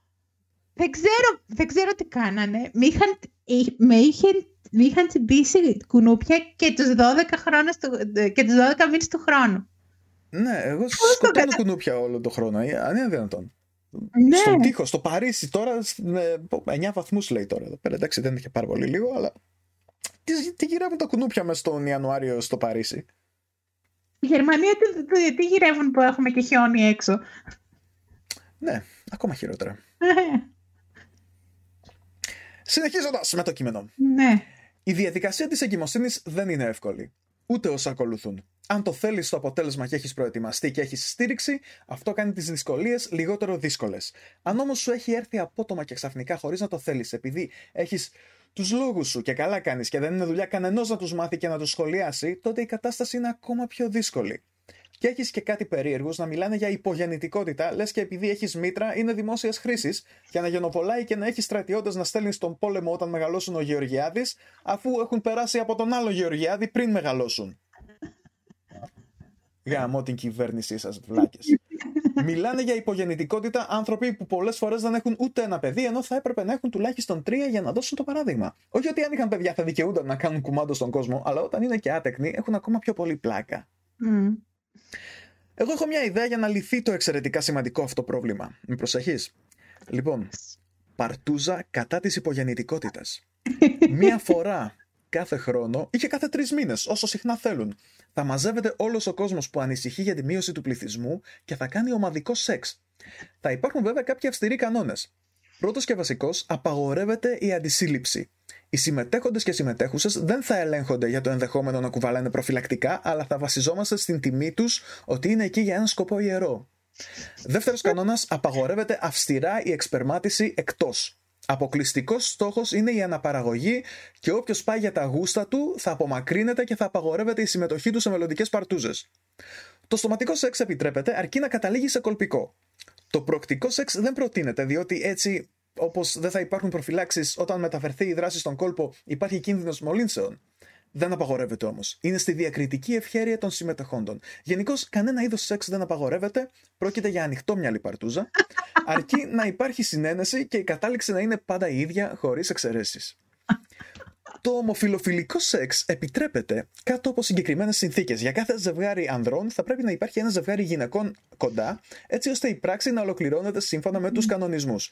Κάθε άντρας και κάθε γυναίκα θα μπορεί να κάνει σεξ με πάνω από έναν ή μία παρτενέρ. Ειδικά για τις γυναίκες αυτό ενθαρρύνεται, έτσι ώστε να αυξηθούν οι πιθανότητες επιτυχίας. Ο, γυναικ... ο γυναικείος οργασμός, όπως πάντα, είναι προαιρετικός. Όπως πάντα. Όπως πάντα. Τα ζευγάρια δεν χρειάζεται να είναι παντρεμένα. Σκοπός είναι η αναπαραγωγή. Η οικονομική κατάσταση καθώς και η σωματική και ψυχική υγεία των συμμετεχόντων δεν έχει σημασία. Σκοπός είναι οι ολοκληρωμένες εγκυμοσύνες. Οι γενικότερες συνθήκες της ζωής των συμμετεχόντων δεν μας απασχολούν. Σκοπός είναι οι γεννήσεις. Όσο γίνεται περισσότερες, καθώς έχουμε να καλύψουμε τις απώλειες από τις 4 εκατομμύρια εκτρώσεις που γίνονται ετησίως μόνο στους νομούς Καβάλα, Δράμα και Ξάνθης, σύμφωνα με έγκυρα στοιχεία από την αθλητική ανασκόπηση. Οι συμμετέχοντες, κυρίως οι άνδρες, δεν έχουν κάποια υποχρέωση απέναντι στις επιτυχημένες εγκυμοσύνες μετά τη γέννηση. Οι άνδρες προτείνεται να μην εξπερματίσουν για τουλάχιστον τρεις μέρες πριν από το event, αν και αυτό δεν είναι αυστηρός κανόνας, αλλιώς δεν θα πατήσει ούτε αρσενικό. και μιλάμε για το δηλητήριο εδώ πέρα. Ενώ οι γυναίκες με περίοδο αποκλείονται αυτομάτως. Επίσης, ιού.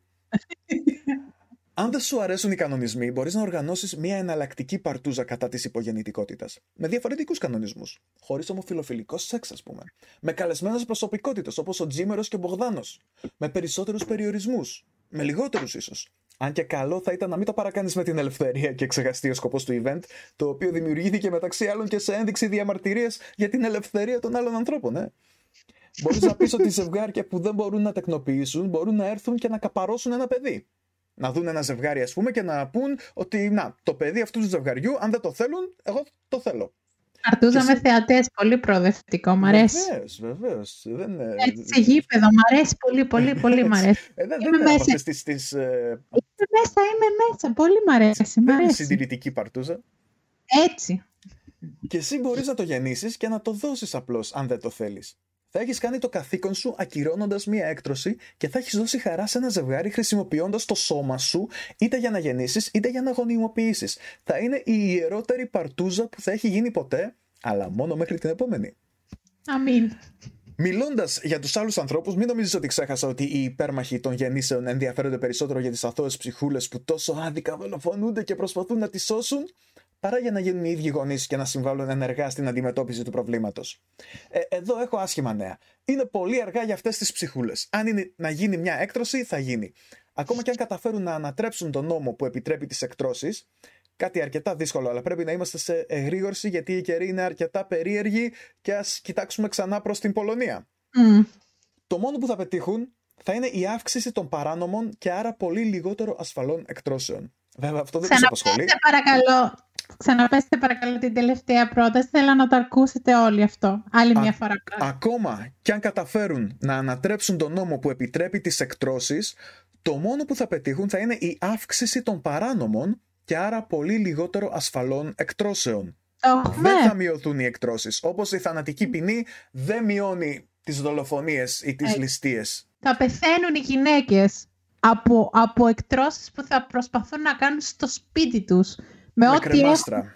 με κρεμάστρα, με στυλό, με, με βελόνες πλεξίματος, με οξύ, με χλωρίνη.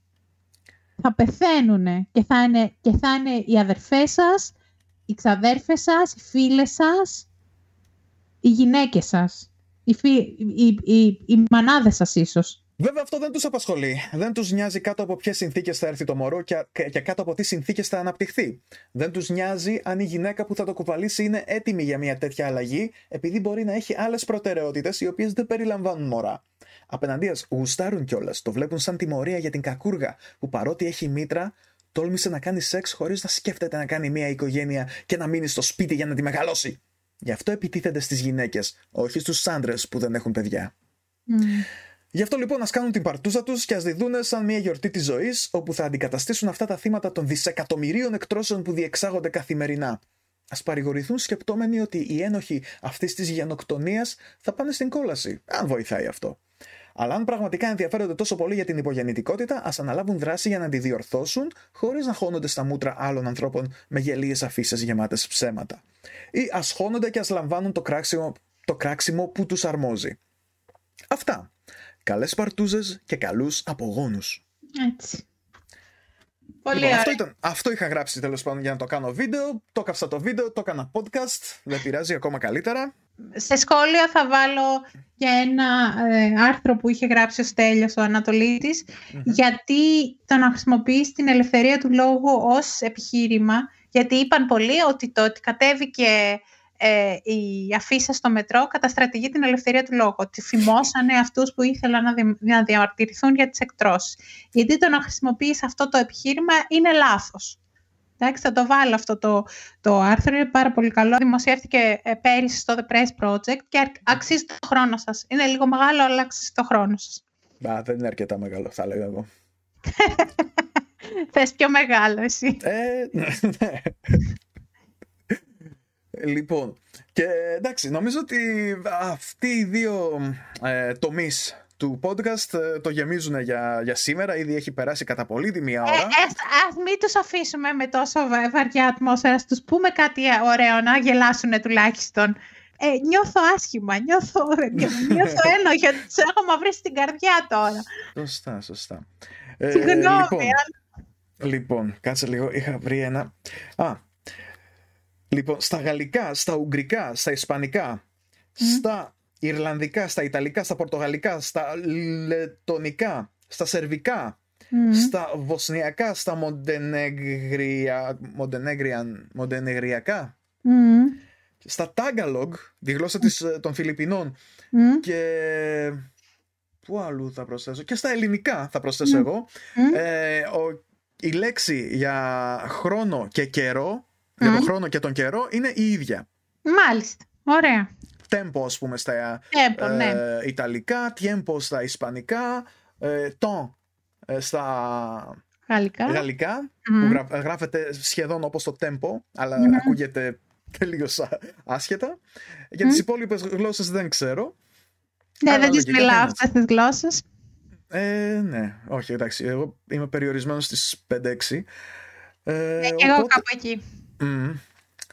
Οπότε, α, πρέπει να κάνουμε, να κάνουμε ένα σχετικό podcast. Με τι; Με τις γλώσσες βεβαίως. Α, ε, θα μιλάμε τέσσερις ώρες. θα σου πω το πιο ωραίο. Α, να, ναι. ορίστε, με αυτό θα τους αφήσουμε. Λοιπόν, για, πες. για να δεις λοιπόν ότι ουδής άσφαλτος που λέει και η... Και, Σύμφωνα με τον αστικό μύθο. Δεν ξέρουμε αν το είπε πράγματι. Το είπε πράγματι. Δεν ξέρω. Δεν ξέρω, αλλά μ' μ' αρέσει πάρα πολύ. Ναι. Και, και με εκνευρίζει που, που αυτή η λέξη δεν σημαίνει αυτόν που δεν έχει κάνει σφάλμα. Θα Ναι. έπρεπε. Θα Ναι. έπρεπε κανονικά, έτσι. Ακριβώς. Θα έπρεπε. Λοιπόν, όταν ήρθα πρώτη φορά, ε, τον πρώτο χρόνο μου εδώ στη Γερμανία, δεν μιλούσα γερμανικά. Πήγαινα όμως σε ένα αφροντιστήριο για να τα μάθω. Επειδή ήταν λοιπόν η πέμπτη μου γλώσσα, είχα, είχα την εμπειρία του να μαθαίνεις ξένες γλώσσες. Μμμ. Εντάξει, δεν ήμουνα τόσο φοβισμένη του να μαθαίνω καινούργια πράγματα. Μμμ. Άκουσα λοιπόν μια μέρα την ε, λέξη Schlagfertig. Ήξερα Οκ. λοιπόν τις, τα δύο συνθετικά της. Το Schlagen που σημαίνει χτυπάω Μμμ. και το Fertig που σημαίνει έτοιμος. Ναι. Οπότε εγώ υπέθεσα πολύ ωραία. Χωρίς να ανοίξω ε, το, το λεξικό ή να ρωτήσω κάποιον. Μμμ. Ότι το Schlagfertig σημαίνει αυτός που είναι έτοιμος χτυπημένος. Για τη, για τη σαντιγή, ας πούμε, στο, στο σούπερ μάρκετ. Η σαντιγή που Μμμ. είναι στο, στο, στο μπουκάλι και την, την κουνάς και την ε, βάζεις Ναι, ναι. στα γλυκά με το, Μμμ, με το, έτσι, με το στόμιο. Ναι. Ωραία. Νόμιζα ότι, ότι σήμαινε αυτό. Οπότε κάποια στιγμή ήταν, ήρθε η ώρα να πάμε στο σούπερ μάρκετ. Οπότε είπα στο Γιάννη, στον άντρα μου, πάρε, α, σημείωσε αυτό, αυτό, αυτό και μία σαντιγή Schlagfertig. Νομίζοντας Μμμ. ότι, ότι σημαίνει μία σαντιγή που είναι στο μπουκάλι, μία σαντιγή έτοιμη, ρε παιδί μου, Ναι. χτυπημένη. Και μου λέει ο Γιάννης, τι; Το Schlagfertig, λοιπόν, στα γερμανικά δεν σημαίνει ο, ο αυτός που είναι έτοιμος χτυπημένος, σημαίνει ο ετοιμόλογος. Αυτός που τα λέει γρήγορα, ο, έκ, ο ξύπνιος. Ε, Εντάξει, μια τέτοια συντι- σαντιγή φαίνεται ότι ήθελες κι εσύ. Όπως με, κοίτα, με κοίταγε δύο, δύο ολόκληρα λεπτά με στα μάτια που λέει, τι λες παιδί μου; Μετά μου εξήγησε, λέω, πω, πω, βλακεία. Οπότε, να μην Ναι, κα- κάνετε. Καλά που το είπες στο σπίτι και δεν το είπες πουθενά. Εγώ δεν θυμάμαι καμιά τέτοια ιστορία. Τα λέω όλα σωστά φαίνεται. Εσύ, εσύ ήξερες γαλλικά όταν πήγες στη Γαλλία; Ε, κάτι ελάχιστα. Α, Είχα, είχα ωραία. αρχίσει να μαθαίνω τέλος πάντων, αλλά ακόμα δυσκολεύαμε πάρα πολύ. Δηλαδή μου. Τι της πολλές έλεγες, φορές- Βανζέλ Παπαντό, Βανζέλ όπως Βαν Γκόγκ. Όχι, όχι, δεν τα ξέρω. Αυτές τις αναφορές δεν τις γνωρίζω. Από καμιά σειρά του Χάρη Ρώμα είναι, ξέρω εγώ. Πριν τελειώσουμε, πρέπει να κάνουμε shout-out το σημερινό κανάλι στο YouTube. για να Βεβαίως. πάει ο κόσμος να το δει.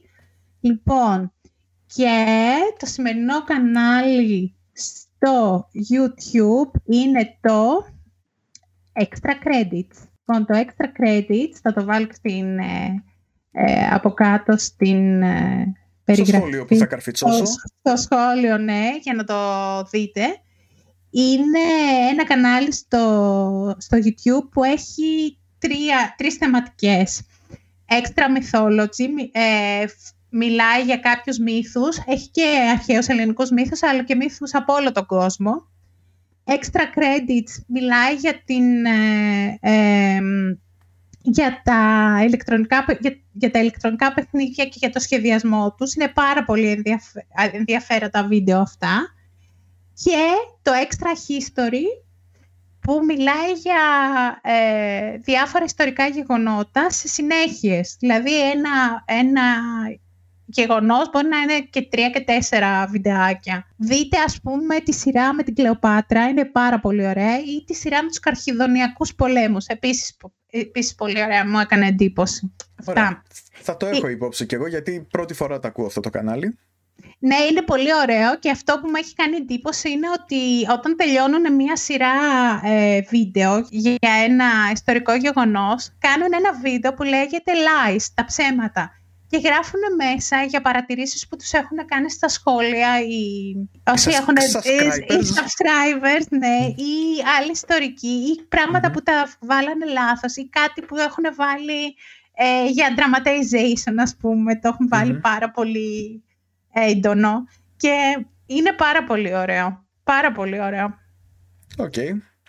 Νομίζω, Θα- κάποια, νομίζω κάποια έχουν και ελληνικούς υπότιτλους. Ε, εντάξει, δεν χρειαζόμαστε. Διαβάζουμε αγγλικά να πούμε και, και λοιπά, ξέρω. Ε, ναι, εντάξει. Είμαστε polyglots. Έχουμε proficiency που είπε και ο πατέρας των άλλων που πλακώσανε τον, τον καημένον στον πέτρο. Εγώ, εγώ δεν έχω, μπορώ να βαρώ όποιον θέλω. Εμένα lower είμαι από τα, απ τα αλόνια στα φροντιστήρια. Εντάξει. Έτσι. Δηλαδή εγώ που έχω proficiency δεν μπορώ να δέρνω. Εσύ κανονικά δεν πρέπει. Γάμο έχεις, έχεις το. κοντζάμι proficiency. Δηλαδή άκου τώρα τον εαυτό σου. Όχι μόνο proficiency, έχω και άδεια εξκίσεως επαγγέλματος. Διότι ο- το επάγγελμα του ηθοποιού έχει απελευθερωθεί, αλλά το επάγγελμα του, του, του φροντιστηρίου αγγλικών δεν έχει απελευθερωθεί. Χρειάζεται άδεια εξκίσεως επαγγέλματος. Ορίστε. Βλέπεις λοιπόν. Άρα τι έπρεπε να γίνει, κυρία Διαβάτη, έπρεπε να γίνει καθηγήτρια αγγλικών. Θα είχαμε σωθεί. Ε, Σας ευχαριστούμε πάρα πολύ που ήσασταν για ακόμα μία φορά μαζί μας. Αν Για- για κάποιο λόγο φτάσατε μέχρι αυτό το σημείο, σας υπερευχαριστούμε. τουλάχιστον. Τουλάχιστον, μπορείτε να μας γράψετε στα σχόλια τι βρήκατε ωραίο, τι δεν βρήκατε ωραίο, τι είπαμε λάθος, τι δεν είπαμε λάθος. Δεν είμαστε ειδικοί για κανένα λόγο. Μπορεί να είπαμε κάτι λάθος και θέλουμε να διορθωθούμε. Δεν θέλουμε σε καμία περίπτωση να διαδίδουμε λάθη και να ενισχύουμε ψε, ψευδοεπιστημονικές αντιλήψεις. Μμμ. Θέλουμε τις προτάσεις σας. Θέλουμε το, σα- το σα- subscri- subscribe στο Τα subscribe σας! το subscribe σας Like και subscribe και βρείτε τις μας και μοι- στα, και- εκεί πέρα και στις τις σελίδες. μοιρασιές σας. Έτσι, έτσι, έτσι. Πείτε και στους φίλους σας ότι υπάρχουμε, ότι υπάρχουμε, Υφιστάμεθα. ναι. Και ότι ελπίζω το επόμενο επεισόδιο να μην είναι τόσο βαρύ.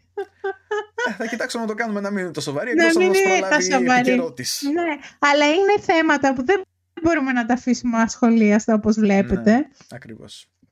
Γιατί μας τρώνε και το Μάριο και εμένα. Μμμ. Ξεκάθαρα. Χίλια, χίλια, χίλια, χίλια ευχαριστώ. Ε, Δηλαδή Ε, 4.000 πόσα ήταν; Μμ; 4.000 δηλαδή. Ναι. Και εγώ το κάνω αυτό, σταμάτα. λοιπόν, τι άλλο, να προσέχετε να πλένετε τα χέρια σας, να φοράτε τη μάσκα σας, να κάνετε υπομονή. Ε, είμαστε το ανθρώπινο ε, γένος, δεν θα τα βάλουμε κάτω τόσο εύκολα, δεν θα μας λυγίσει μια πανδημία. Αυτά. Αυτά. Ε, θα έλεγα κι εγώ τίποτα, αλλά εντάξει, τόση ώρα που αποχαιρετούσε η Ροδάνθη, νομίζω ότι έχουμε καταχρηστεί αρκετά το χρόνο. Οπότε από μένα, γεια σας, ε, like και subscribe και τα λέμε στο επόμενο βίντεο ή podcast. Σύντομα, πολύ σύντομα ελπίζω. Να είστε καλά. Γεια! Ciao, ciao, bye, γεια σας. Γεια!